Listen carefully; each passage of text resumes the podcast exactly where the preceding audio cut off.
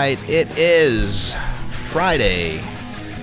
So you know what that means. It is Creatively Speaking with Stephen James here on Mixlr.com slash M-E-E-S-N dash radio. I know, I know, guys, the name is convoluted. Just throw a bunch of alphabet letters at it. Alphabet letters, what a fucking idiot I am. Throw a bunch of Scrabble things at it, and hopefully uh, you'll you'll figure out what it is. The phone number is 609-910-0687. We're going to take you all the way to 1 p.m. But I'm not alone. It's just like when I jerk off. I like to be with a friend. Oh, that just got real dark real quick. Real dark, real quick, much like the color rushing to my. Never mind. Uh, Wow. I'm with the one, the only Ash Samuels of Capital Wrestling and of various professional wrestling infamy? Question mark. Ah, it's fucking, uh, you know, the uh, the mayor of the island of misfit toys, whatever you want to call it. Yeah, we were having that conversation yesterday.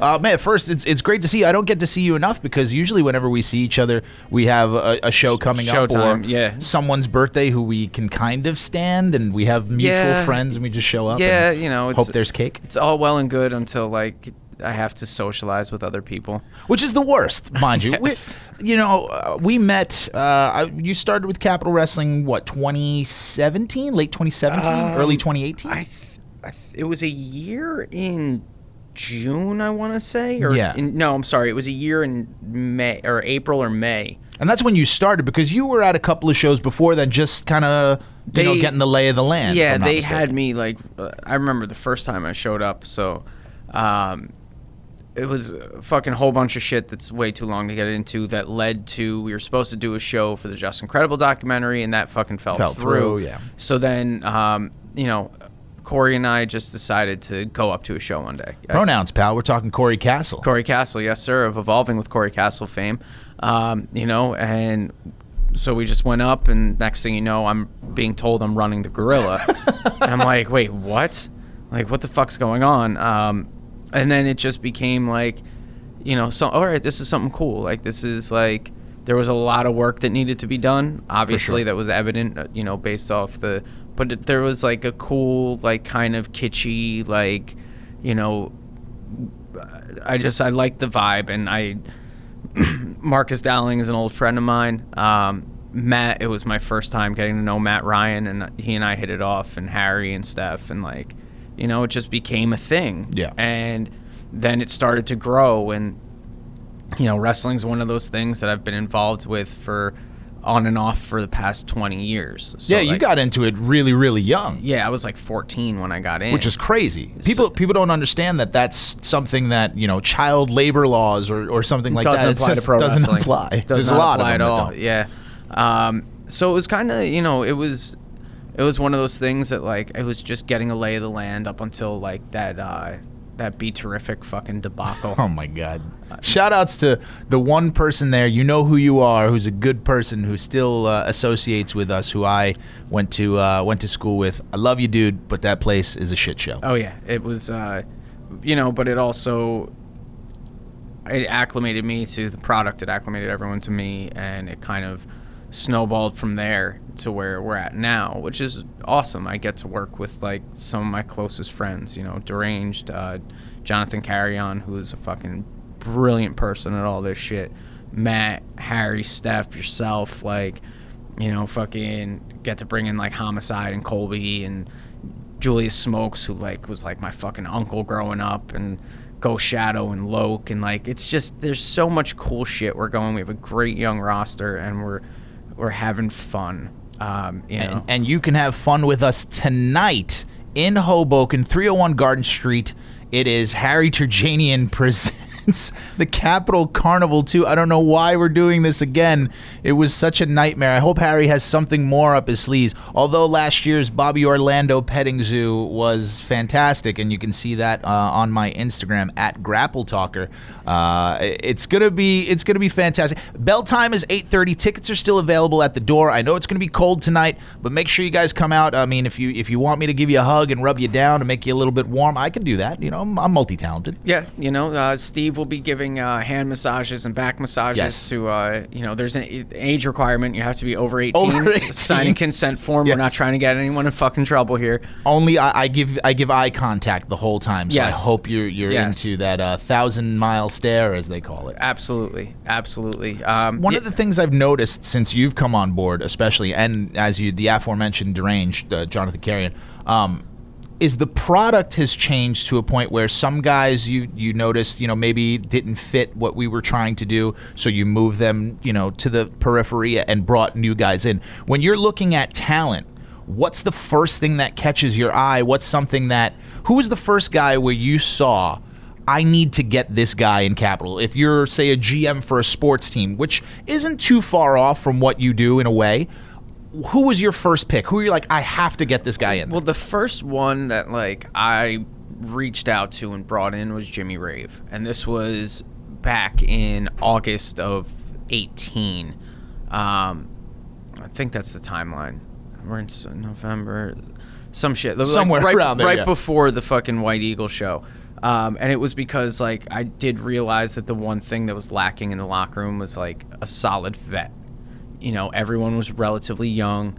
Um, it was like Keener was kind of like the main vet in the company, so we needed someone else who was kind of world traveled and some something like that. And then it became like I I just look for you know it's a combination of I take other people's recommendations into account. You know, um, I don't sit there and pretend like I'm the be all end all. Um, I watch highlight videos first, which I'm always told is backwards, but I look at it like, look, if you can grab me with your highlights, First 30 seconds is important. yeah, Yeah. you know, then I'll watch the rest of your shit and see how you are and how you can fit in. Um, you know, it's we have a television show, so it's we grab it differently. Like booking fucking half the half the world who's on eight different television shows that might pop a house isn't something that's going to be good for us. It doesn't mean they're not good. It doesn't mean they're not very talented, but it means that overexposure is a thing. For sure.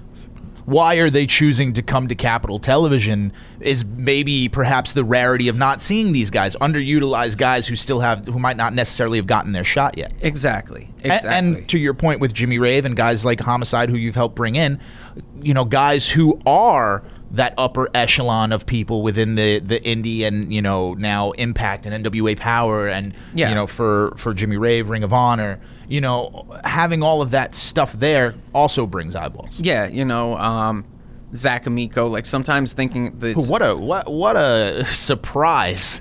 he, it's thinking outside the box. Sometimes of like, you know, look, and we realize that like not all just because you're an entertainer in one field doesn't mean you're going to be good in pro wrestling. Um, That's absolutely true. you know, but guys who a lot the really cool thing is there is a lot of crossover of like people from other avenues of entertainment enjoy pro wrestling and they ha- they've watched it growing up and things like that so they do have a base understanding um, so you kind of get like all right well here's our giant canvas that we're painting on and fucking grab a brush and Grab come a brush. fucking come paint with us and shit you know i it's not a one man band in that sense, and that's kind of a great thing. I wanted to get away from the you know the southern wrestling style. I think it plays to a certain audience, but I don't think it's something that can sustain a product in that sense. It's very it's very regional. It's not national for sure. Yes. Whereas it, time has proven in the wrestling business that the quote unquote New York showman style is more appearing appealing nationally than a southern wrestling product. Yeah, and Yes. you want exciting matches. You know, like KC Navarro was one of the first guys that I was like, okay, we're going to keep him around and we're actually going to build him. Um, Jordan Oliver, when he was brought to us, you know, he's someone that, you know, doesn't work with us anymore, but I, I do watch him and I see him grow, and I'm very proud of the kid. Um, it's a you want to get a good blend, and sometimes shit doesn't work out. There's some guys sure. who some guys who come in and we think they're going to do one thing and they end up not wanting to play ball or not, you know, performing how we want them to. So in that case, it's like, you know, Jason Kincaid was another one that when I first saw him and I saw some of his work, I was like, I want, I think he'd be a good fit here because it's not just can you do moves or can you cut a promo Yeah. or do you have a good aesthetic? You know, we at the beginning we had to work off of that. Like Timmy Danger, prime example of someone that you know we really had to go into hide the weaknesses, accentuate the positives.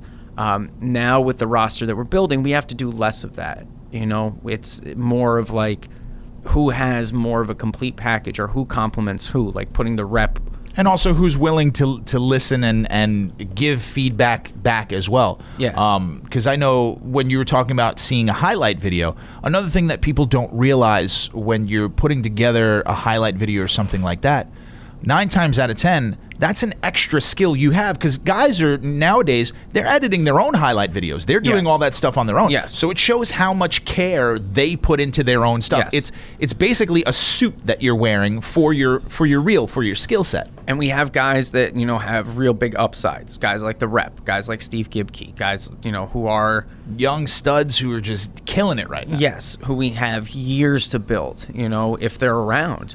Because the wrestling business has changed. It used to be, I mean, when I was coming up, it was very different in the sense of there were guys who, you know, they they'd been around 14, 50 year, 15 years and they were on the indies, you know, and then all of a sudden those guys started, you know, as NXT grew and things like that.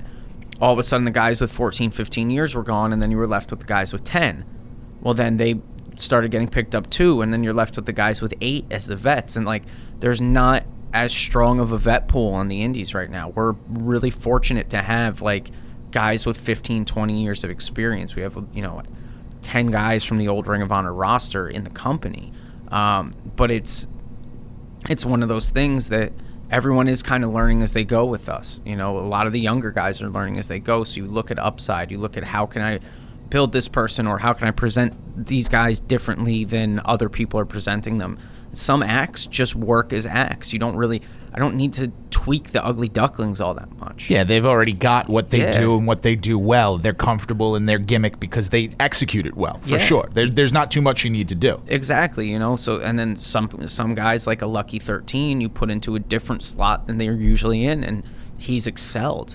You know, so you look for those things. You look for who understands what we're doing. If I tell them like you might not be the same guy with us that you are everywhere else because we're a television show, so you, you'll have your name, but we might have you be a different character.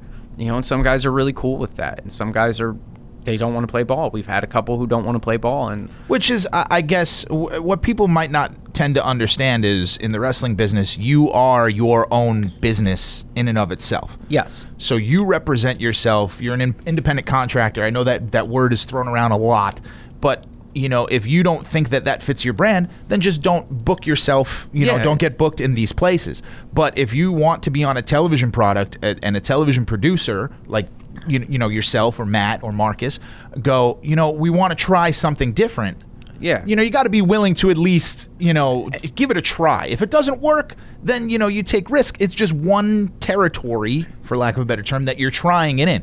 If it blows up and it works, there you go. You got something to work with. But if it doesn't, that's fine too. Go somewhere else. And the cool thing about the business now is there's kind of like a something for everyone mentality, um, where you can drive through a niche. Like we, by you know partnering with Gas Digital, doing Skankfest, things like that, working with a lot of the comics like Harry and Zach, Matt Marin, Chris Vega, guys like that. It's like we're endearing ourselves to other communities that have people who love wrestling, but they're not wrestling, Wrestling fans fans. Yeah. which is something that there's so much stuff being thrown at wrestling fans now. You know, you do have the peripheral. That's why these cosplay shows at these fucking conventions do so well Yeah. and shit like that because these are people who love wrestling. They grew up watching it, blah blah blah. You know, they just they found other interests that they have right now, but if you present wrestling to them that might incorporate some of their other interests, they'll watch. You do something a little different, you present things a little different like that's kind of what we're going for. We don't have the money to be the the best produced wrestling show on the planet, but we certainly have the talent to be the most fun. For sure, we definitely there are times, and and we've said this a, a few times, you know, privately. Uh, we've definitely outkicked our coverage in a lot of ways. Yeah. we're in Yeah. places where you know, in terms of years in the company or a company being around, that we shouldn't be. But that's you know, force of will and the product that we have. 609-910-0687 If you want to talk to us, I'm sitting with Ash Samuels, of course, and you guys can catch us and the product that we're talking about, Capital Wrestling, live tonight in Hoboken, 301 Garden Street. Uh, bell time is at 8:30 p.m. It's title for title as the notorious 187 Homicide takes on the Sapphire Television Champion Anthony Gangone, the one above all. It's going to be a barn burner. It's going to be a rocket buster, as Tajiri would say. Yes, you know, one thing I will say also when it comes to how I pick talent, like, I mean, I'm really, really lucky to have people like Deranged who, you know, he'll he watches a lot of wrestling, a lot more than I do, and he'll spot someone and tell me like, we should bring in this guy, check him out, or have like someone like Colby that I can hit up, or Low Cool say, hey, what about this guy, or Homicide will say, what about this guy, and it's like, okay, like you know, these are I have trusted people that I trust their judgment. So when they tell me someone, hey, what about bringing this guy in? You're more inclined to bring him yeah, in. Yeah, like I'll check out tape and it's like, okay, now my job is how do we make this guy fit into what we're doing? What we're doing already. Yeah. Now, a lot of people don't understand and explain because the we're a television show, not an independent wrestling company. Yes. It's it's a bit different. Now, live event wise, you see a lot of territories and a lot of places get older stars to pop a crowd, like say, like a Tito Santana to bring them in. Of course, of course. Now, what's the disadvantage of doing something like that? In like, put it into context for people, for us, like Okay. why we don't do that for our live events. It's a mileage thing. You know, um, bringing in a guy who looks good on a flyer, but his match isn't going to be something that you would write home about necessarily or that you'd want to come back to see, does us no favors. Bringing in, you know, someone who's older and kind of their body's breaking down, like a 50 year old man, even if they were in WWF for, you know, 20 years or what have you, it's not going to keep viewers with us. The guy's going to come in, have a bullshit match, sign some autographs. You know, all the locals are happy, but it's not going to do anything for our brand. It's not going to do anything to help us build. There is something to be said about, you know, you want something to captivate an audience. And watching guys go out there doing house show matches because that's all they can do isn't something you want to present on your TV. You know, it's not something that's going to be, you want to be kind of cutting edge. You want to be like when Heyman would bring in all these guys for ECW in like 95, 96 for, for cameos. And There's a purpose. You know, there's a purpose. And these were guys who could go how they were needed to go.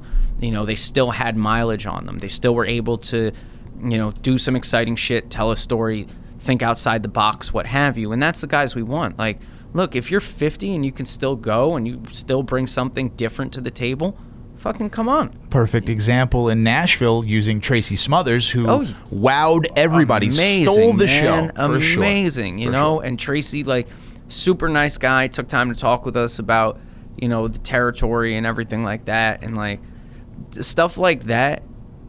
I'm more okay with than bringing in like, you know, this is no knock on Tito Santana. Yeah, for sure. I think he's just the most common name that makes the circuit But like someone here. like that Yeah. who he's not going to have a good match. It's going to be very basic. It's going to be very uninspired, and it's not going to be something that I would feel comfortable putting out alongside the rest of the stuff that we're putting out. You know, we it's there's a whole feel to what we do that we need to kind of keep.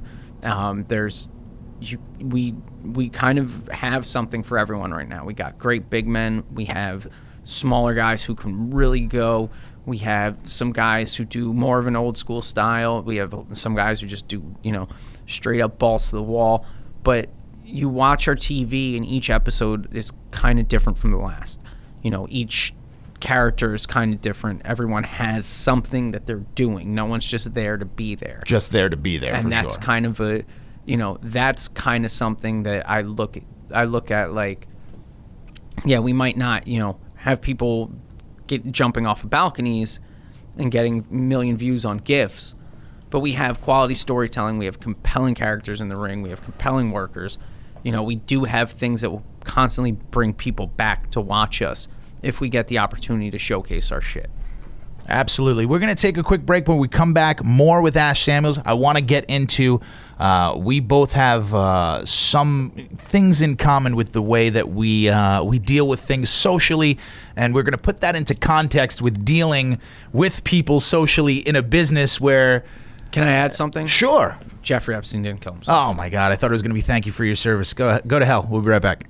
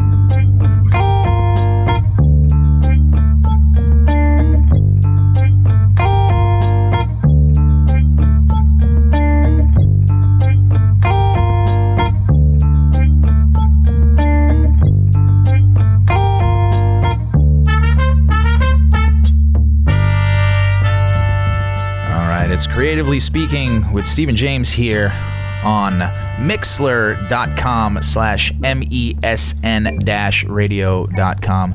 If you want to check out the podcast, if you want to check out the show, uh, make sure you find us on iTunes, Stitcher, uh, Spotify, I believe now, a lot of a lot of different places that we are on. And don't forget to catch me every Monday night on Brooklyn Versus as well, 7 p.m. We just wrapped, wrapped the season, but season two is coming soon. Go to uh, Brid- gobridgeside.com and check that out as well. Uh, they call me Mr. Monday Night, and that's only because I don't leave my house on Mondays.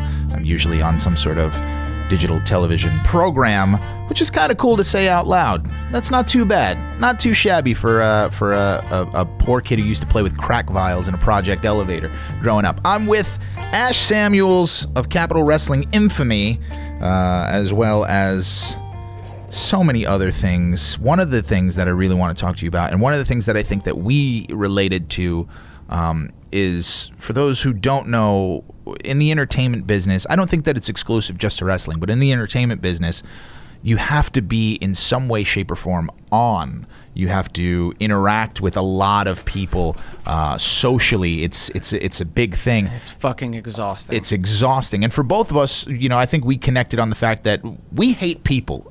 it's it's it's a weird like all right so uh, you know i'm always open about this shit. I'm bipolar. I have ptsd uh, my ptsd being different from yours. Different than mine, yeah, for Uh, sure.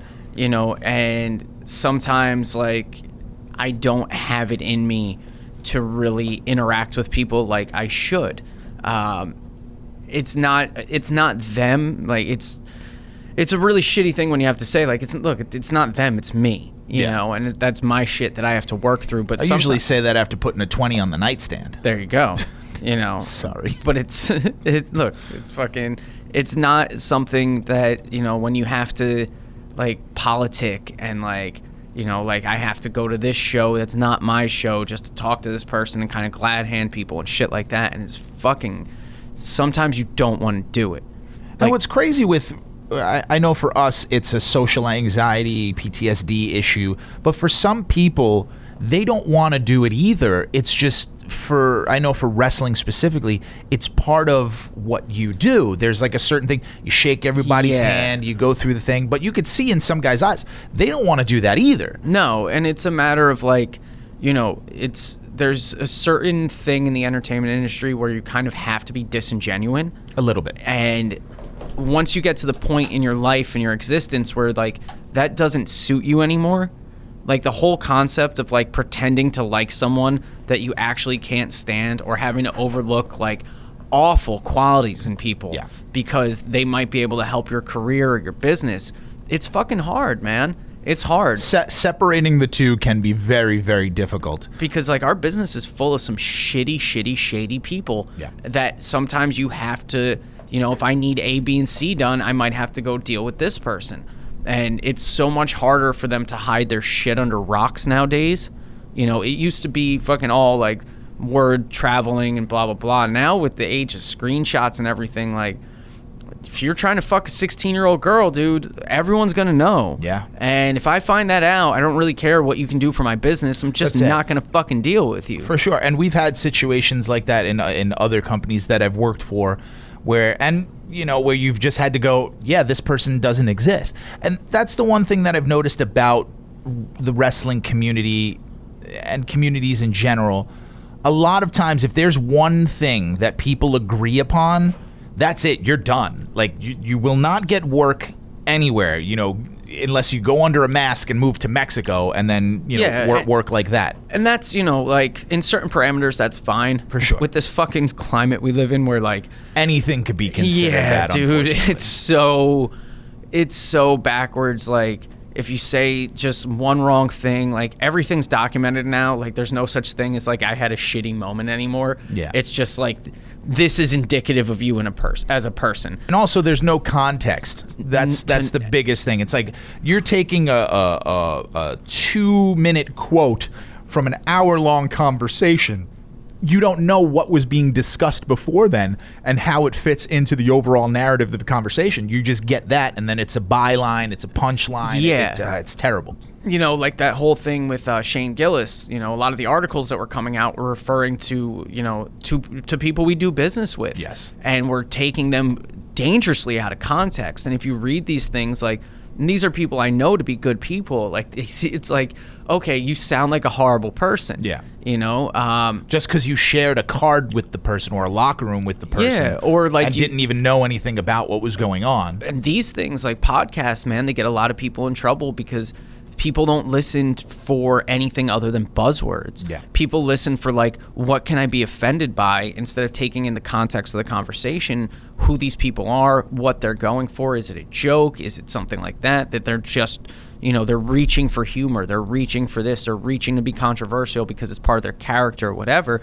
And you end up in these situations where people are getting themselves in trouble more and more and the you know the one thing i'm starting to be very thankful for is the pendulum swings both ways so a lot of these people who It's are coming back the other way. they're yeah. drawing you know drawing these lines and then their own people cross it and then they have to rethink their stance on like how to deal with somebody that does something you don't like or says something you don't agree with even though you just supported them for yeah. exactly like you know um it's a it's a really I tell I tell the younger guys all the time, man, be careful of the nooses you throw because they could be used to hang the people around you too.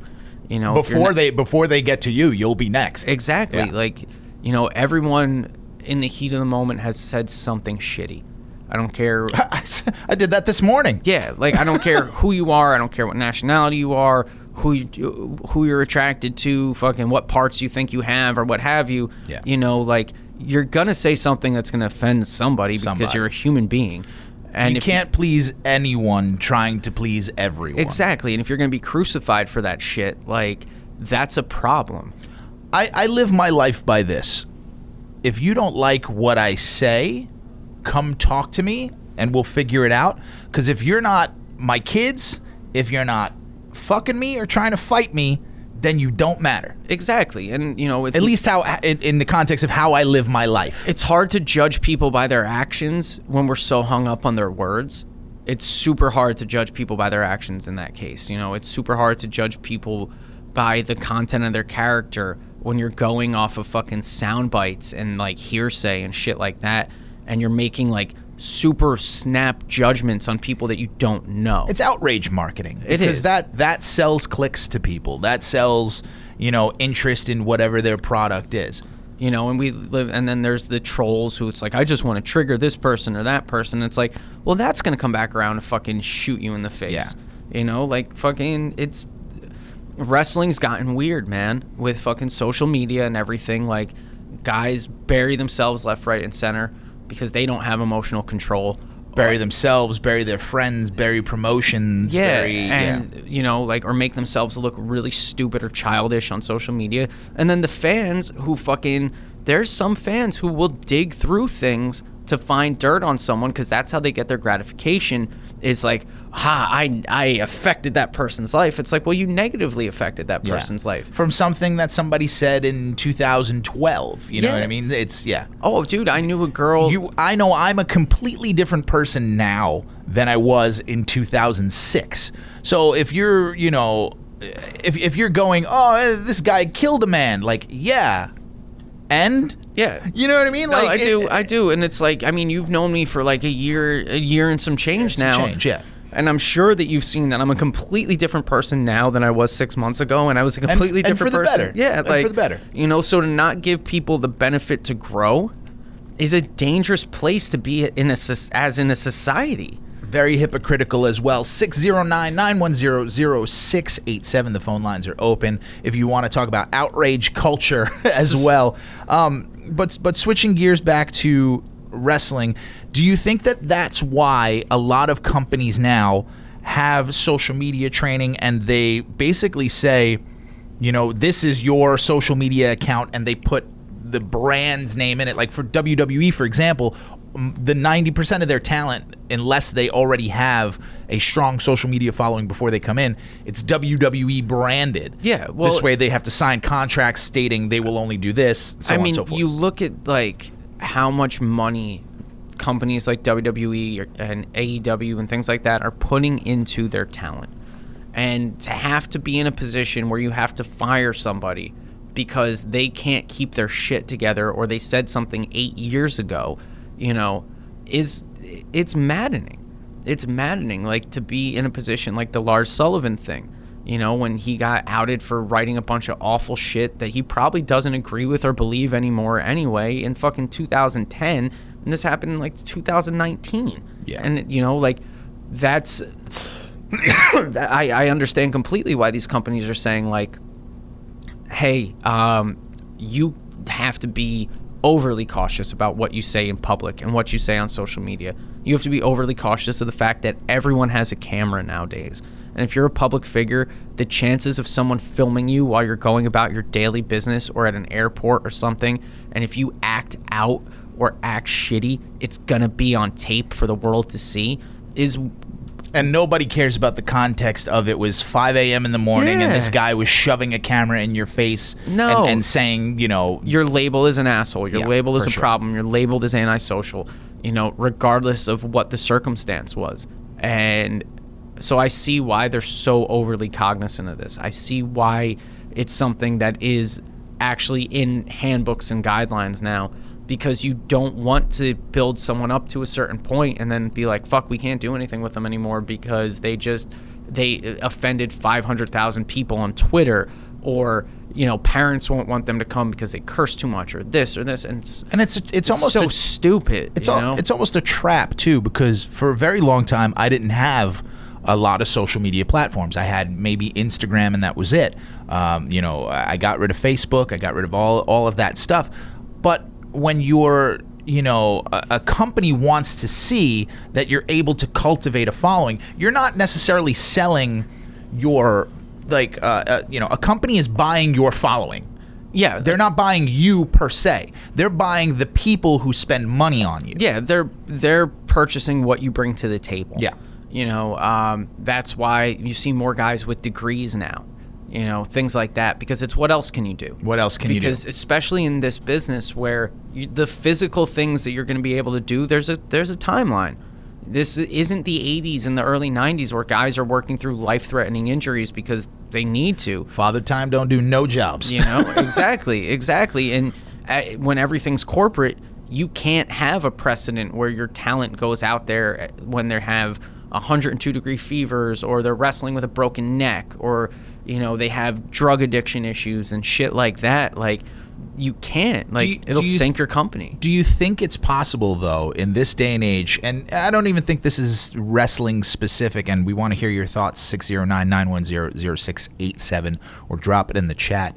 Do you think now in a public sphere or, or an entertainment type thing that you can have a top guy, quote unquote, or a star who doesn't participate in social media?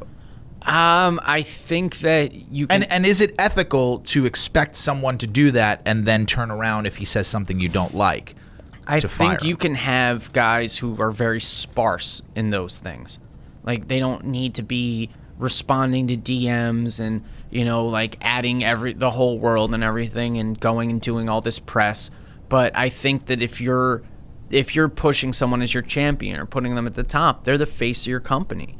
You know, so you want them to be able to go speak to people and do press and do so eloquently and do so where, you know, if I'm if I'm a you know someone in WWE and I have to send wrestler XYZ out to Fox or to NBC or to you know one of these outlets like I don't want to have to worry about what they're going to say. You know, so much of jobs like this it's certain times you'll pass over people who are very talented because you don't want the headache. Don't want to because deal it's with it. just not worth the bullshit that comes with them you know? And it's tanked a lot of careers because people you know their guys are the most talented in the ring or they're most talented on the mic but if you fucking put them out in a public setting it's the potential for a firestorm. And it's just like you know what? Like my business is more important. What i'm building is more important than what you can bring to the table even if what you can bring to the table is a great thing and a great product Yeah, and vice versa. You might not necessarily be the greatest in ring worker, or for an actor, you might not be the greatest actor. But if your social media game and your following is very, very good, and you're you easy can to get deal into, yeah, with, you know, and you're coachable and you listen. go along to get along, as they say. Yes, you know, like there is something really to be said about that. Like, the most a lot of the most coachable, coachable guys are not the most naturally talented, but they listen. That that being said, now we have a locker room of uh, about it's it, it fluctuates, but about 60, 50 to 60 guys, I would say, somewhere around there, you know, whether that includes production personnel somewhere, but the locker room specific. How is it managing the personalities and stuff like that? Who are some of your locker room leaders? Is it is it more of a military structure where you know you've got your squad leaders? Basically, they handle some of the minor stuff to keep it off your table, and then only the big stuff comes your way. Like, how do you handle a locker room? So wrestling's definitely a hierarchy thing where it's like you're judged by time in and what you've done. You know, so I would definitely I wouldn't expect guys to be going for advice or airing out their gripes to, you know, a 19 year old who's fresh faced when there's the, guys like Homicide, guys like Jimmy, guys like Deranged, guys like, you know, Colby, who's very young, but he's been in this business for 15 years at this point. Not only that is lineage. Yeah, like, you know, so it's something where you need the young guys to trust the vets. You need the vets to be accessible enough to the young guys and to give a shit you know, and I think we're really lucky to have guys who want to be of service, not just in the ring. You know, they want to help build the locker room. They want to help that if guys have problems or if guys have, you know, things that they need work on, you know, but it's also on the younger guys to listen. Take take their opinions into consideration, because knowing that they've been where you've been and they are where you're trying to go. Look, a guy like Homicide knows how to make money. You yeah. know, like he's made money in this business. So you know, for somebody to disregard their opinion, this goes for myself included, is fucking stupid. It's foolish. It is. Yeah. It really is, you know, and uh, it's, I view things like that. I view things like, I was having a conversation with someone the other day, like, sometimes where people are on the card and how much they're getting pushed has nothing to do with what they know or how valid their opinion is. It just has everything to do with how well they fill a slot on a product. Yeah. You know, and like, and the show flow. You uh, you yeah. know, we've had guys who are our main event guys open the show. Yeah. Why? Because that's the need. Uh, you know, you have to double shot. Well, filming TV is different. Different. Yeah. Um, because like you want the hottest crowd for the biggest matches, and sometimes if you're running a two and a half hour, three hour show, the crowd's going to be burnt out at the end. For sure. That's why you sometimes you go back to the old WWF thing where Hogan would be on right after intermission right, right before intermission. intermission you know, because there's people who want to go home. There's people who have kids and lives or jobs or more demanding schedules that, like, I mean, we are in a time economy right now where. For sure. Time is definitely the most valuable thing people have. And when they feel it's being wasted, it, you, you lose them. Yes. You lose them. And there's so much content out there. There's so much to distract people and to people give them that escapism. Like, we're at a time now where there's more content being created in like a three year period than in the history leading up to that. There's so much shit to watch. I mean, wrestling wise, there's nine television shows. Nine television shows, yeah. So, how, why are you going to go pay for a ticket to see something live when you can watch it for free at home and you want to go to that hockey game or you want to, you know, your kid needs to go to a dance or something like that. Like it's it's kind of I don't want to call it uh, nonsensical, but you definitely put yourself in the position where if you don't figure out other ways to make money and you're doing the traditional like making money off the house, you're not going to make it's money. Not, it's not the way that the business runs anymore. It used to be 100%. guys made a downside guarantee off of a, of, of, off of a percentage of the house.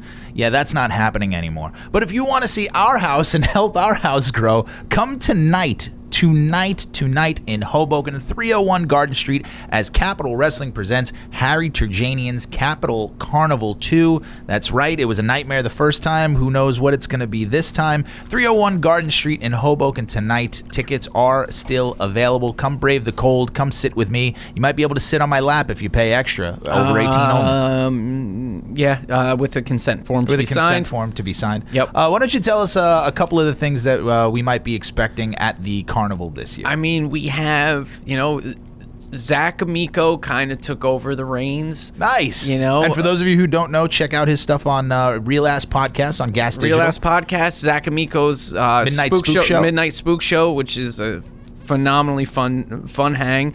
Um, you know, and now on his third show on Gas Digital Network on Capital Wrestling. Um, and it's a darker feel, man. It's a Hudson County Horror Show. So we have uh, we have Ghost Bowling. We have hell yeah. yeah. man. We have uh, the interns are going to be on display, having Poor- to uh, bastards. you know, having to kind of take one for the team, so to speak.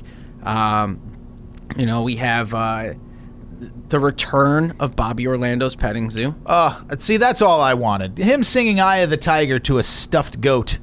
I'm telling you, that goat stuffed goats. That goat is stuffed with something, and I don't think it. Yeah, it's You either know. a brick or co- Uh, a brick of something. Judging by how people react when they get hit by it, I'd say it's a brick. It's a brick of Um, something. you know? judging the way, judging the way Bobby reacts to it, it's a it's a brick of something. exactly. Um, Um, you know, we have uh, we have our sideshow attraction this year. Come see the man-eating chicken, folks. Ooh, there's a man eating chicken. There's a man-eating chicken. I'm Oh, not going to give away too much more information about it, but it is uh, it's going to be freaktacular, man. Yeah, I'm very excited for that. That's again 301 Garden Street tonight. Tickets are still available. To get tickets, you can either get them at the door or go to capitalwrestling.com. And what a cool moment it was to uh, to see Joe Rogan uh, on Holy the Legion of Skanks shit. podcast watch Capital Wrestling. And he's a guy who's been very critical about wrestling as a whole. He's not the biggest wrestling fan at all. He's not, but he appreciates it For Like, sure. I've been seeing that more and more with him. You know, like I'm a big fan of his podcast, and like, he appreciates the physicality of it. He appreciates the fact that you can do something that you have to be an athlete to do yeah, it. you know, fight fan man, guys who are really into fights. I don't ever expect them to be wrestling fans. If they are, it's great. But if your thing is like realistic fighting and realistic grappling, was like being on the wrestling team in high school when they're like, don't call that other bullshit you do wrestling.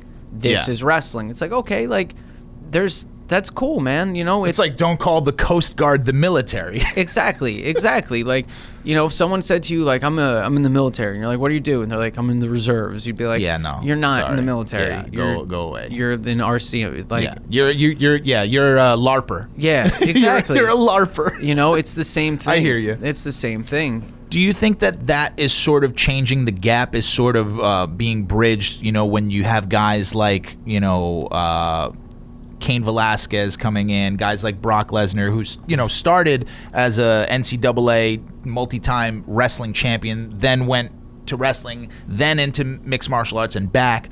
You know, gals like Ronda Rousey. Do you think that that's sort of bridging the gap? Do you think that that's the attempt to kind of make more traditional fight fans enjoy professional I, wrestling? I do, and I think that guys like that, guys like the Matt Riddles of the world and Josh Barnett, and you know, um, they bring a different sort of realism because it's, Ken Shamrock, let's Ken- not forget. Yeah, it's not.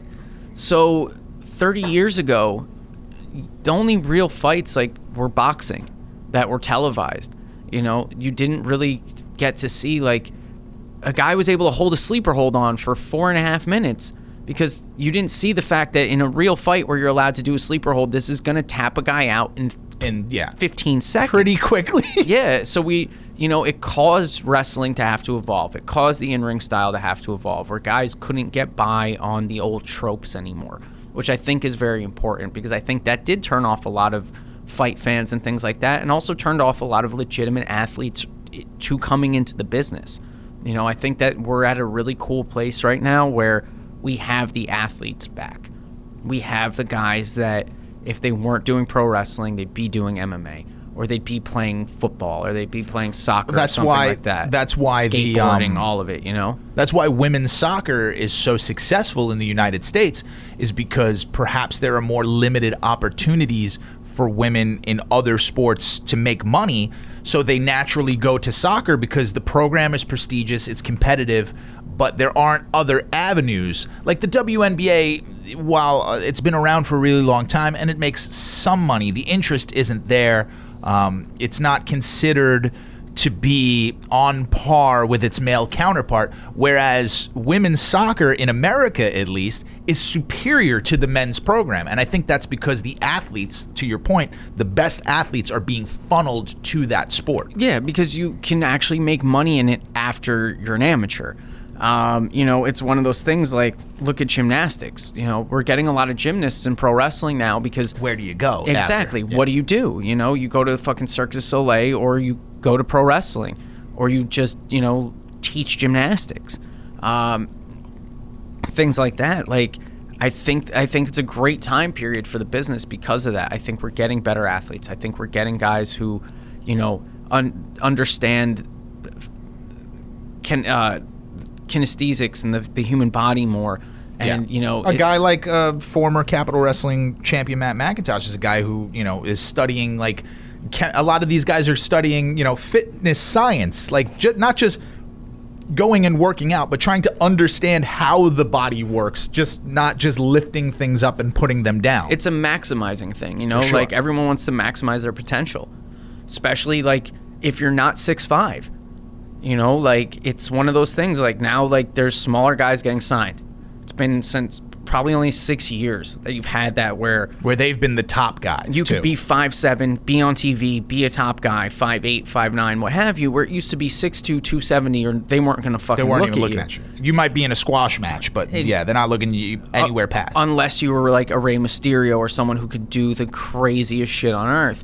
You know, you weren't you weren't getting touched. Um, whereas now it's because everything the athletes have gotten smaller because the amount of wear and tear on your body it's definitely a factor like look if you're 6'5 300 pounds you taking fucking six seven bumps a match to have that high octane match is going to take a lot bigger toll on your body For sure. Than someone who's fucking you know 150 We've seen that in traditional sports too. A lot of times, the seven foot guy in basketball has a shorter career span than the you know six one point guard, or you know because it's just it takes more to get moving at that size. Absolutely. And like, you know, like when you're in there with other big guys who are hitting you really hard and shit like that because the way that you hit people in this business has changed, you know, you have to make contact now.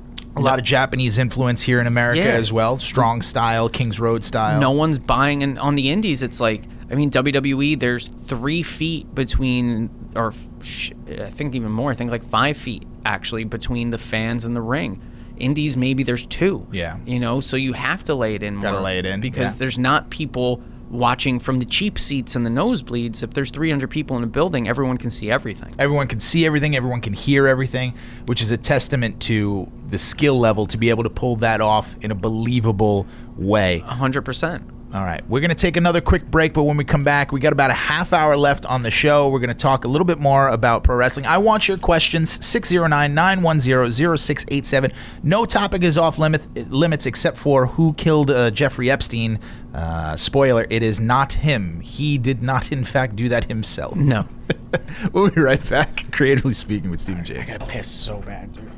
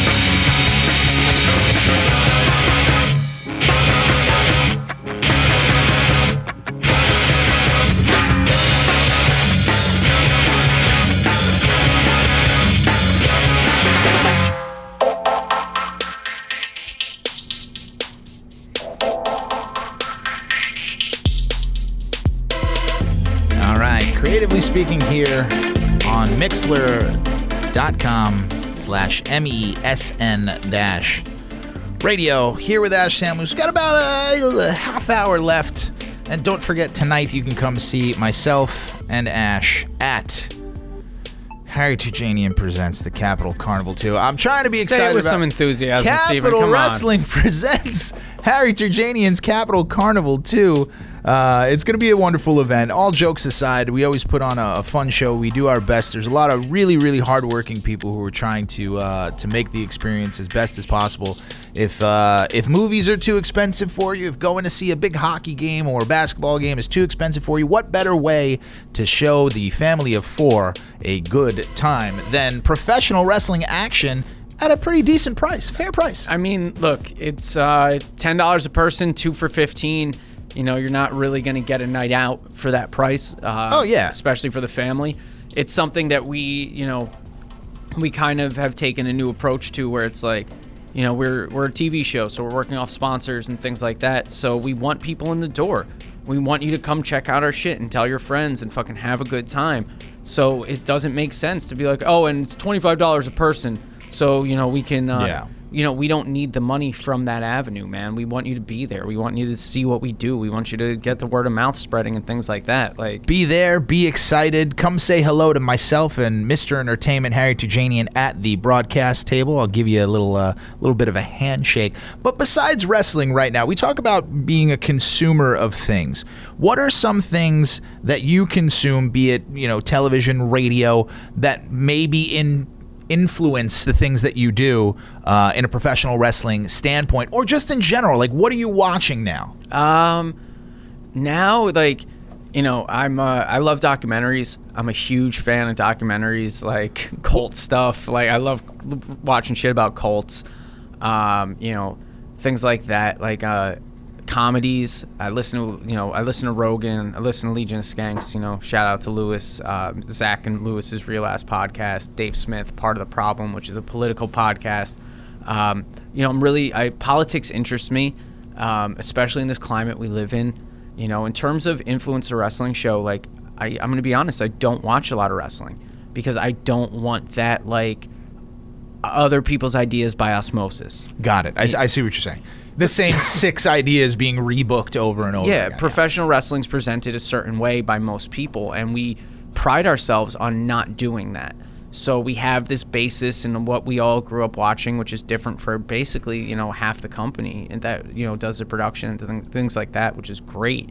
You know, uh, I love you know I'm starting to really gain an affinity for like B level horror movies, like that aren't horrifying. They're funny and they're, They're over funny, the top, yes. and like stuff like that. Like sometimes a little over the top is good. You know, um, it's something where I think you have to be careful when it comes to what you consume and how it affects what you create.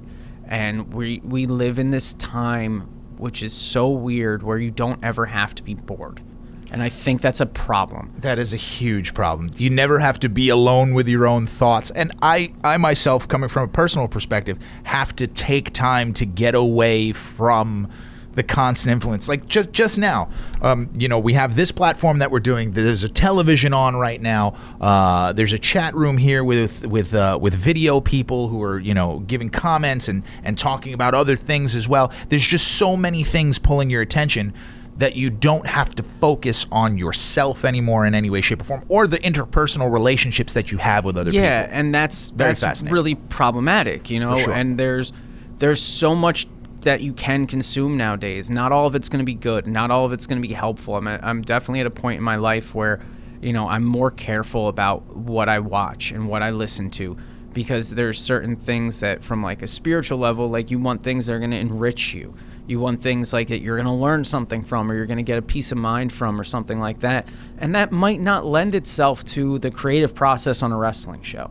So there has to be like a healthy balance of like what you can take from and what you're watching for personal enrichment and personal growth and things like that because at the end of the day if I'm not who I need to be as a person, I'm not going to be an effective leader. I'm not going to be Absolutely. I'm not going to be someone who's able to do my job and handle the pressures that are going to come with a growing company and you know having to deal with like the the emotional standpoints of talent and stuff like that which honestly half the time I'm not great with.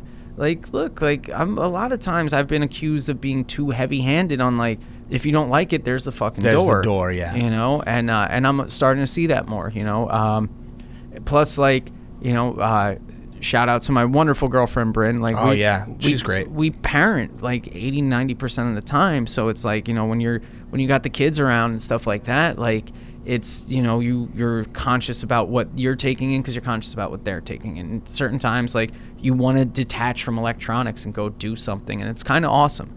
You know like going out into nature and not being on your phone the whole time you know Going to a show and not being on on the phone the exactly whole time. you know like kind of detaching from all that because you f- you can fall into this loop you can fall like i know people who they have the video games going, they have their phone on playing like some podcast or something like that, and then they have their computer on playing something, and it's like, how do you How even many- yeah. focus on fucking one thing? Yeah. Like, I have a problem if I'm trying to listen to something and someone's talking at me.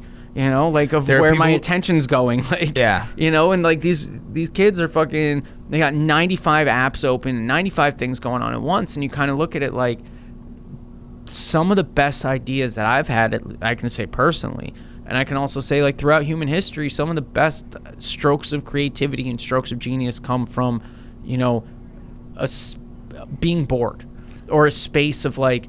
You know, one of um, Well, that's why all of these things have happened. We've only created all of these things. Th- This is my opinion of the universe, and not to get too heavy. It's we've created all of these things because we're bored and we have to kill our time before we're dead. Like we have no concept of how to handle the fact that we don't know what comes next, so we have to fill the in between with something. A hundred percent, and you know, and uh, it's also like when you have all that constant, it causes worry, causes like you to overthink and your brain to always be going. And one of the best things I ever heard was uh, a guy Alan Watts, who I do listen to like a, Yeah. I do listen to Alan Watts re- lectures like semi regularly. Um, he said, if there's always voices going in your head, how are you going to know which ones to listen to? You know, how are you going to know what idea is a good idea if you just have this constant fucking barrage of shit going through your mind? You have to be able to fucking get some quiet. You know, you have to be able to get a, a peaceful space. You know, I'm working on the nonprofit, which is like something that is absolutely taking a you know some of my attention away from things, but it's because like But that's good though, i- in some capacity, Yeah. because it makes what what you're doing better. We talked about this on the phone.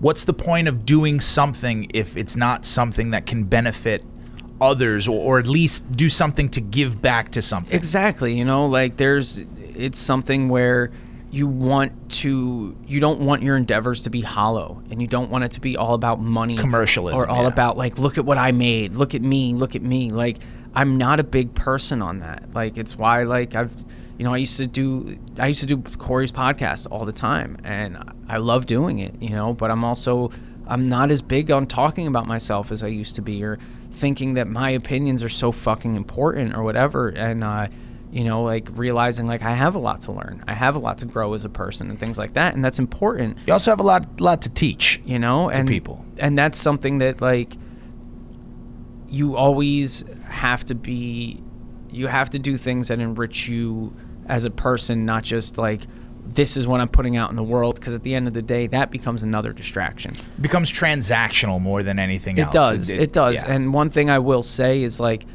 look, man, it stopped being fun for a bit. You know, it started just it was work. Like capital, like honestly, For like sure. it was work. Like it wasn't fun. It was like it wasn't like where I was miserable, but it definitely was just you were like, on autopilot. yeah to- to it an was extent. A, you know, it was a lot of stress, and you're worrying about growth, and you're worrying about this, and you're worrying about what directions the company going in as a business and Yeah. stuff like that. That you kind of lose the why I'm doing this in the first place, and that's kind of when you focus on why you're why you're doing this in the first place. When you focus on the actual Motivation. motivations and the purpose of it all instead of worrying about money coming in or worrying about this or worrying about that you find that the things that you need gravitate towards you when you're sticking to what you're supposed to be doing and you're not wearing too many hats or you're not worrying about too much shit that you know and you're trusting the process you're trusting your team you're not micromanaging everything and you're focusing on what you're good at and you're learning how to get better at it and you're putting more work into it you know um, zane who I, I love dearly who was such an amazing person to work with him not being here well we all have to step up our roles and For step sure. up our games and be more involved in the things that we're usually like we don't have to worry because zane's got that handled which ultimately, you know, and I I hope nobody takes this the wrong way, but ultimately it will be a benefit because more people will get better at the things that they need to do because now it's put up or shut up. A hundred percent, you know, and it came in a time where we're entering into a bunch of new markets, and you want to have the same quality product that you were putting out, and you want to be able to still produce something captivating and have it be it's a little more yours now. So with that, you have to look at it. Shit, this is a representation of me, and I want something that's a representation of me to be high quality. I want something that's a representation of me to to not have people go, oh well, this era was great, and then And now this look era- at the yeah. drop off. You know, Yeah. you want it to be like, okay, like th- it's different, but it's still great. You know, it's different, but it's still fun. It's different, but it's still growing. You know, and I think it's a really cool place to be once you accept that. Once you accept, like, dude, the first episode I watched, the post Zane, like, was jarring to me. Yeah, it was definitely different. Because- but at the same token, if you go back and you watch episode one of Capital Wrestling, it is a completely different show, and it, it we so we've been through this sort of thing before. A hundred percent. You know, and once you get past the fact, like, you know, that little like autistic part of me that's like resistant to change and like I like what I like type thing. Yeah. Like, where you know I'm the same person who doesn't really listen to music made after 2012. You know, and if like if I find a band that I like and like I like certain parts of their catalog. I'm not really gonna listen to their new stuff because I don't want to be wanna- yeah, disappointed. wanna you know, disappointed. like so I don't give it the chance to love it. You know, like so like you can't you can't do that when it's your own product. You have to accept change and you have to accept that things are different. And then you have to look at whether or not like once you get past the oh my god, it's different, you have to look at whether it's good or bad and whether it needs to be changed and whether this could work or whether this is not going to work and kind of move accordingly. Who needs to do what? How do we delegate this? Who's best handled for this position? and not having you know and i'm guilty of this sometimes myself in, my own creative endeavors as well it's letting it I don't want to say fail giving it time to get to where you plan because if you have a plan and you change something and you want to go from a to c you still have to get through b. You can't you don't just go from a to A to c. Like that just doesn't happen. And that's something that you know like i was always looking for the shortcut to get to what i wanted. You know get rich quick schemes or this or you know selling things i shouldn't have been selling and what have you. Um, life insurance uh, something, something like like that. Um, sanity insurance to certain people we'll call it. Um, you know, but you're now it's like fuck it, man. I I'm at a point in my life where I want to hit all the steps. I don't want to leave fucking be like, nope, I'm supposed to be at Q right now, so fuck everything else. Yeah. Like I want to get there. You know, there's an importance in the journey because that's how you learn. You know, if something's just handed to you, you don't know how to deal with it. you don't know how you got it Exactly. Yeah. So the the importance it's just stuff. It's the importance of like, man, I made this move and this move and this move and maybe fucking one or two of these moves didn't work out, but I realized why they didn't work out and that's why when it comes to the creative process, I'm very much what are we doing wrong? What criticisms are there? What do we need to be fixed? I don't really like to focus on what we're doing well. Yeah. When it comes to like talking about like the company because I think it's evident what we do well. You know, I think the shit that we need to change to do better, that's the stuff I'm concerned with because at the end of the day, that's what's going to drive us forward. let let the people who are consuming our product talk about what we're doing well. Yeah, because that's what we want. Exactly. Let the people running it try to fix it and make it better. You know, this is not this is a work in progress for all of us, man. You know, like really, like sure. I yeah, I've been around the wrestling business for 20 years, but this whole like executive producer thing is like a newer hat to me. you know? Especially the television portion for you. Hundred percent. Whereas, you know, the in ring stuff, I've only been in this in, in the wrestling business now five years. And it's different than the standard broadcast industry. a hundred So, you know, and I was talking to uh, a lot of cameramen who shooting wrestling for the first time because, you know, our production team, you know, we get a cameraman for this show and, you know, then we can't use him because he's using, you know, he's at another show or, you know, the guy just didn't work out. It It's a different thing. Oh, yeah, I've shot football before. No. It's not the same thing. we ran into that with uh, you know with certain people, and I've also run into it at other points in my career. You know, the number, what, two cameraman number in the two world? cameraman in the world, man. You know, and fucking didn't understand that it's like you can't have that mentality. You Yeah. know, like I remember in 2012 we did a show in Calgary that they brought in a uh, 4K camera qu- crew for, and this was when 4K was brand new, and it was like they ended up paying like 18 grand to these people, and fucking we had this beautiful sizzle reel and everything, and then you saw the actual show and it was shot like Shot like dog shit, shit yeah. because no one with a camera in their hand knew what to look for. Yeah. They didn't know what this is supposed to look like. And that's something They didn't know to punch in on a facial, you know. that- yeah. Exactly. Yeah, and that's sure. something that it's like No, It's- that's not what that means. It has a different context in wrestling. Yes. Punching in on a facial is yes, different. Yeah, no, uh, Similar to porn, though. It is, um, but it's definitely something where you know once you get used, once you get people who get more accustomed to, uh, you know, one of the cool things like pulling back the curtain, I will say is when I watched the first the first episode of the new slate, I definitely you know said some things to Matt about like th- this this is shot you know in a way that is a little jarring or Yeah. this or this. And he just said just wait till like the third episode. They're really learning as they go pretty quickly and then yeah man by the time you watch the third episode you're like okay this is better and And mind you, this is all on the fly because the the way that we do is we have a live event and we shoot seven to eight weeks of television there. Yeah. So to your point, that first two episodes might have been the first matches on the card, and these guys have never really worked together with each other. So yeah and like i don't have uh you know i have too much other shit going on on the day of a show to grab a camera Yeah. you know um so it's one of those things where we don't have a production truck we can't tell switch this camera switch that camera you go here make sure you get this shot like it's kind of we're like relying on instinct. it, absolutely. So you want to foster these guys' instinct. You want to nurture their instinct. You want to let them grow, and you want to give them that leeway. Where look, you know, uh, it's. I hate the phrase "perfect is the enemy of good," but at certain points you have to points, accept that. yeah. You know, where it's not going to always be to your specifications, but that doesn't mean it can't be something great. Yeah. You know, you have to give people leeway to work. I know I know myself and Harry find it a little difficult sometimes when because we're not calling from a monitor, and typically in a television production, we're calling what's on the monitor. We're calling what's in the 100%. ring. So if there's something going on outside and there's something going on inside the ring as well, we don't know what the cut is going to be, what action to call. So myself and Harry have to trust our instincts as to which is more important. We have to triage what's more important. Yeah, what are and you pa- learn that over time. what are we paying attention to? Yeah. You know, like, is this the right place to stand? Is this the right words to say? Like, what's going to get the story across the Exactly. best? You know, Yeah. things like that. And that comes in time, man. I commentated for shit like six and a half, seven years. And I lucked out that I had, you know, someone who's a professional broadcaster to kind of work me along. I knew all the wrestling stuff. But I didn't know the fucking Broadcasting how to, how to broadcast, how to speak on a mic properly and not sound like an asshole.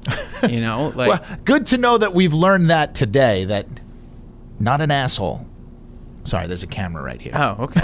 He's like, "What are you pointing at?" Like, it's my fuck? imaginary I friend. was like, is there like a chat going on? What in the yeah, there's a chat with a camera and all that. Oh, wow. Yeah, well, we've, we've got people who uh, who like us. That's good, man. I'm glad. You know, like it's Not personally. If they knew me personally, they'd hate me. But Look, that's yeah, that's that's neither here nor there.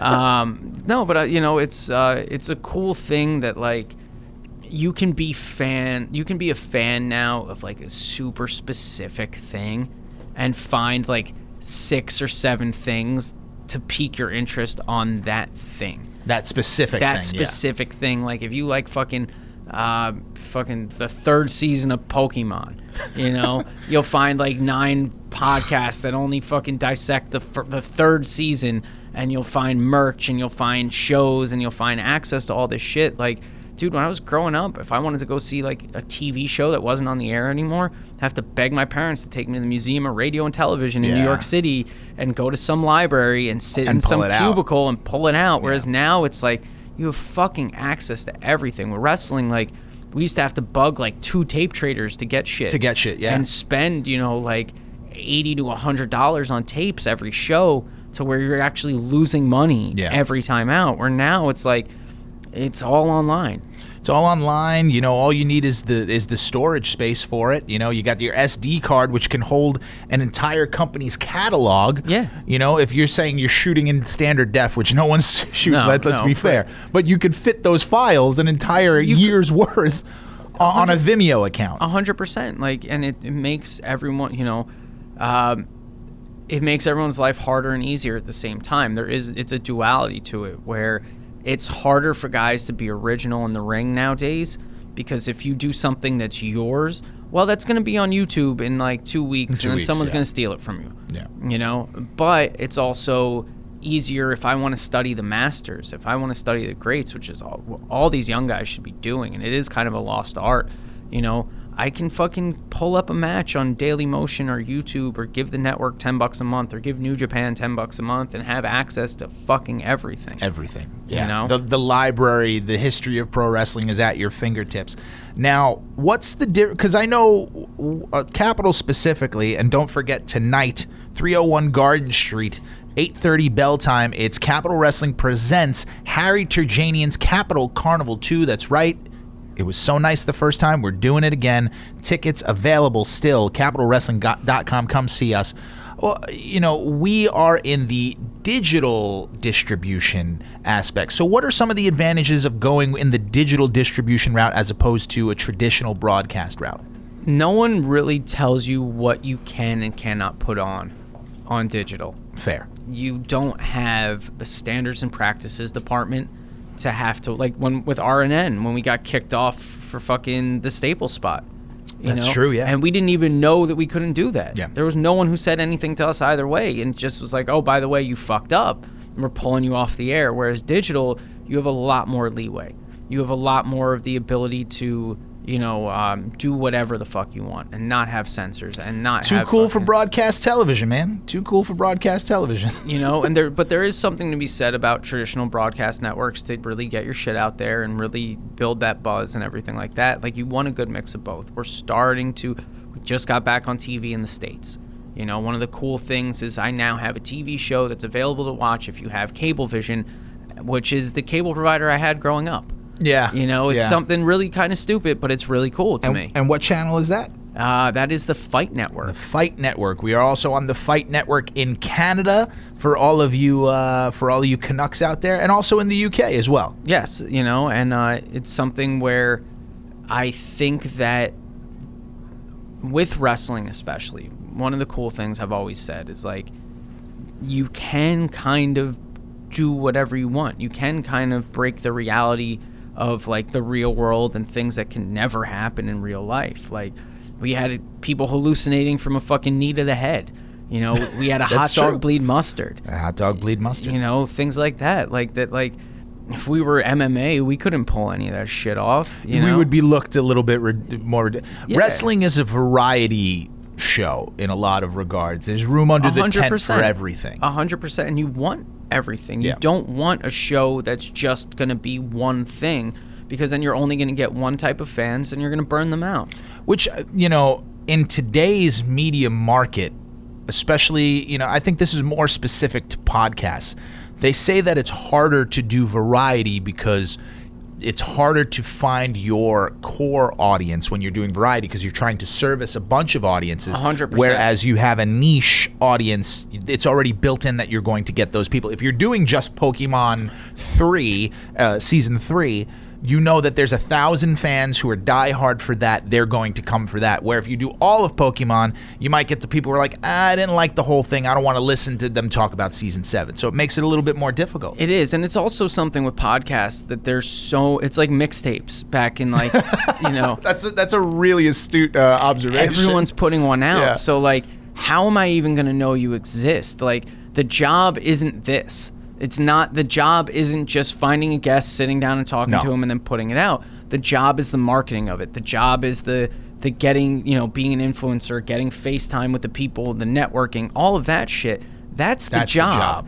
You this is the reward. I, I tell people all the time. This, when you go on the air and you're talking into the microphone, that's the reward for the hard work that you did beforehand. Yes, Yeah. and a lot of people have the misconception that the job is this. It's not. You know, and that's why like they get frustrated and they might be putting out great content. Doesn't matter if It- nobody's seeing it. Exactly. it's a tree falling in a forest. Well, that's why, to your point, what we're doing, you know, uh, for example, one of our partners, Gas Digital, who you can see our first run content on Saturday mornings at 11 a.m. Every Saturday on Gas Digital. Head to gasdigital.com right now. GasDigitalNetwork.com. Yeah, sorry, gasdigitalnetwork.com. Um, they built their own platform for that for that reason. You know, they they created the place to go. They made it cool. They know that their people are Gas Digital Network people. Yeah, you So- know, and that's something where, and then they started to expand where it's not just comedy podcast anymore. There's comedy, there's music, there's politics, there's life advice, there's science, there's capital wrestling. There's Capital Wrestling. You know, like, and that's something that once you get them in, the, it's the the thought process is you got to get them in the door. Get them in the door any way you can, and then keep them. Yep. And once you get them in the door, then you offer something for everyone. Then it's like, okay, you're here now. Well, maybe you don't like A, B, and C. So we're going to get a little bit of LN- LNMOP in here so you can have something you like too. And maybe that'll make you realize that you might like A, B, and C and you just didn't give it You a just chance. didn't give it a chance. Yeah, for know? sure. And that's something that I think is important. That's something why, like, with Capital, you know, bringing in guys like Homicide and bringing in guys like Deranged when we did the Special K thing and everything like that, it's kind of like, hey, all you, all you who used to give a shit about this, here's some people you might recognize. Check us out.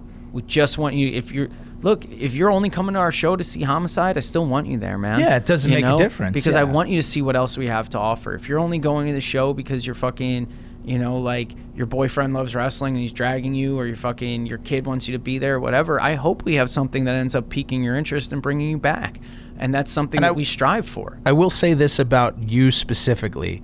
If someone comes up to you and tells you what they like or don't like about it, you are always listening to that. It's not something like some people might get the because we're the same way. We can come off as very Unapproachable. unapproachable for Yes, sure. a hundred percent. But I will tell you, at least for me, and what I gather from you is all of that stuff is being absorbed. We hear what you're saying.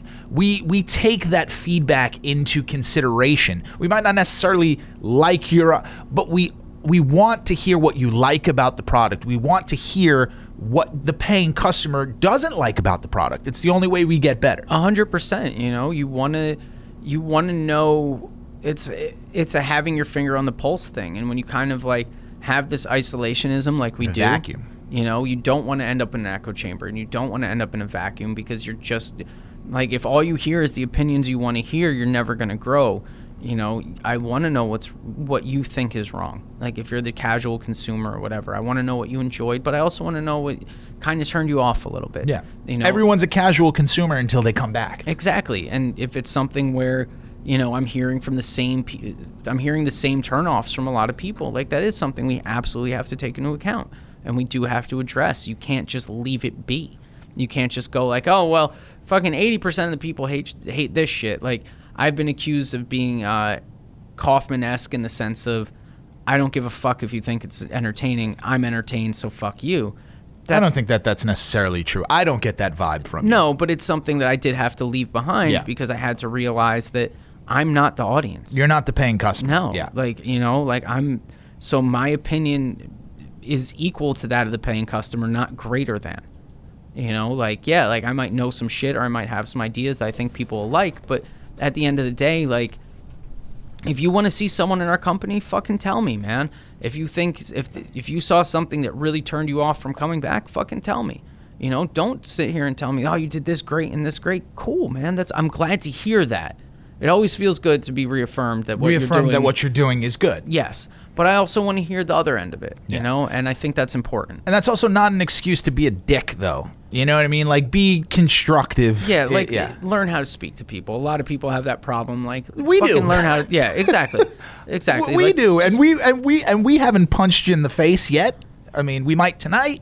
301 Garden Street in Hoboken. absolutely you know but like yeah that's important man and some things like look some people's opinions aren't going to gel with who we are as a product and that's fine you don't have to like us like Yeah.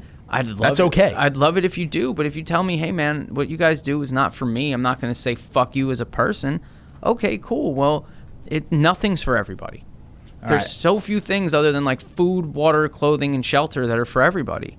Everything else is subjective wants. Hundred percent. So before we get out of here, we'll give you opportunity to plug. You got anything? Uh, anything you want to get out there? Any projects? man, just you know, support the people who support us, man. Gas Digital Network, fucking evolving with Corey Castle.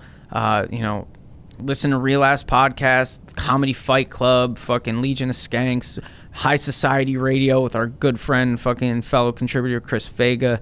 Um, shout out to Omnipresent Brand and Art of Lucha. A lot of stuff coming soon from there. Um, you know, just support artists, support wrestling, support the shit that you want to see more of, man. Understand we're a growth place. Like this whole thing is so talent can come and grow, so fucking the product can grow, so we as the people running the product can grow. So support it, give it a chance, fucking let it breathe. You know, I think you'll be pleasantly surprised. I think you'll have a lot of fun, and I that to me is important. Um, oh, and also I cannot forget our fearless leader, his podcast, Man School 202, with the fucking incomparable Dante Nero, which is one of my favorite podcasts to do. Um, as well as people who have been super instrumental in my life and my growth. So I abs- I would be so fucking remiss to not give them a shout out. Yeah, I guess Harry's all right. You know, you know, uh, just whatever. Come out, man. yeah, I, I love Harry. Harry, if you're listening, I love you, bud. I'll, I'll see you a little bit later. Yeah, come out to the show. Happy birthday, Harry, by the way. Yeah, that was uh, yeah, that was Yesterday. yesterday, but it still counts. You, You, know? But like yeah, like come to the show. it's his birthday week. Yes, come to the show, have fun. Fucking if you like it, let us know. If you don't like it, let us know. But just be there. Just fucking be there. Give it a chance. Watch the episodes. Watch that's something I will say. Watch the Capital Wrestling television. Because that will give you a feel for what we're actually doing more so than even being there live. You know, like just give it a shot. Shout out to, you know, Sapphire Strip Club for bankrolling us at this point and uh as well as fight.tv, which you can Yeah. catch us every Monday at 6 p.m. Uh, Saturdays, gasdigitalnetwork.com. Uh, Mondays on fight.tv. You got uh, Tuesdays, uh, I believe, is Facebook. Wednesdays is YouTube. Yep. It's we're all Fight over Network, the place. You know, Fight Network. and we're growing, and it's something that you know, like we we want people, we want to get out to you. It's not just come to us. We want to get out to you. So just look for Capital Wrestling to keep expanding, and you know, we hope you come along for the ride with us. It's going to be a fucking wild one. All right, man. Thanks for tuning in, and thanks to Ash Samuels for joining me today. Hope you guys enjoyed the show. And if you didn't, I mean, go fuck yourself. I mean, it's just it's subjective. Like I said, go find somebody else. All right. I'm leaving now. All right. It's okay. You can you can leave. You can hit the X button. Yeah, go ahead.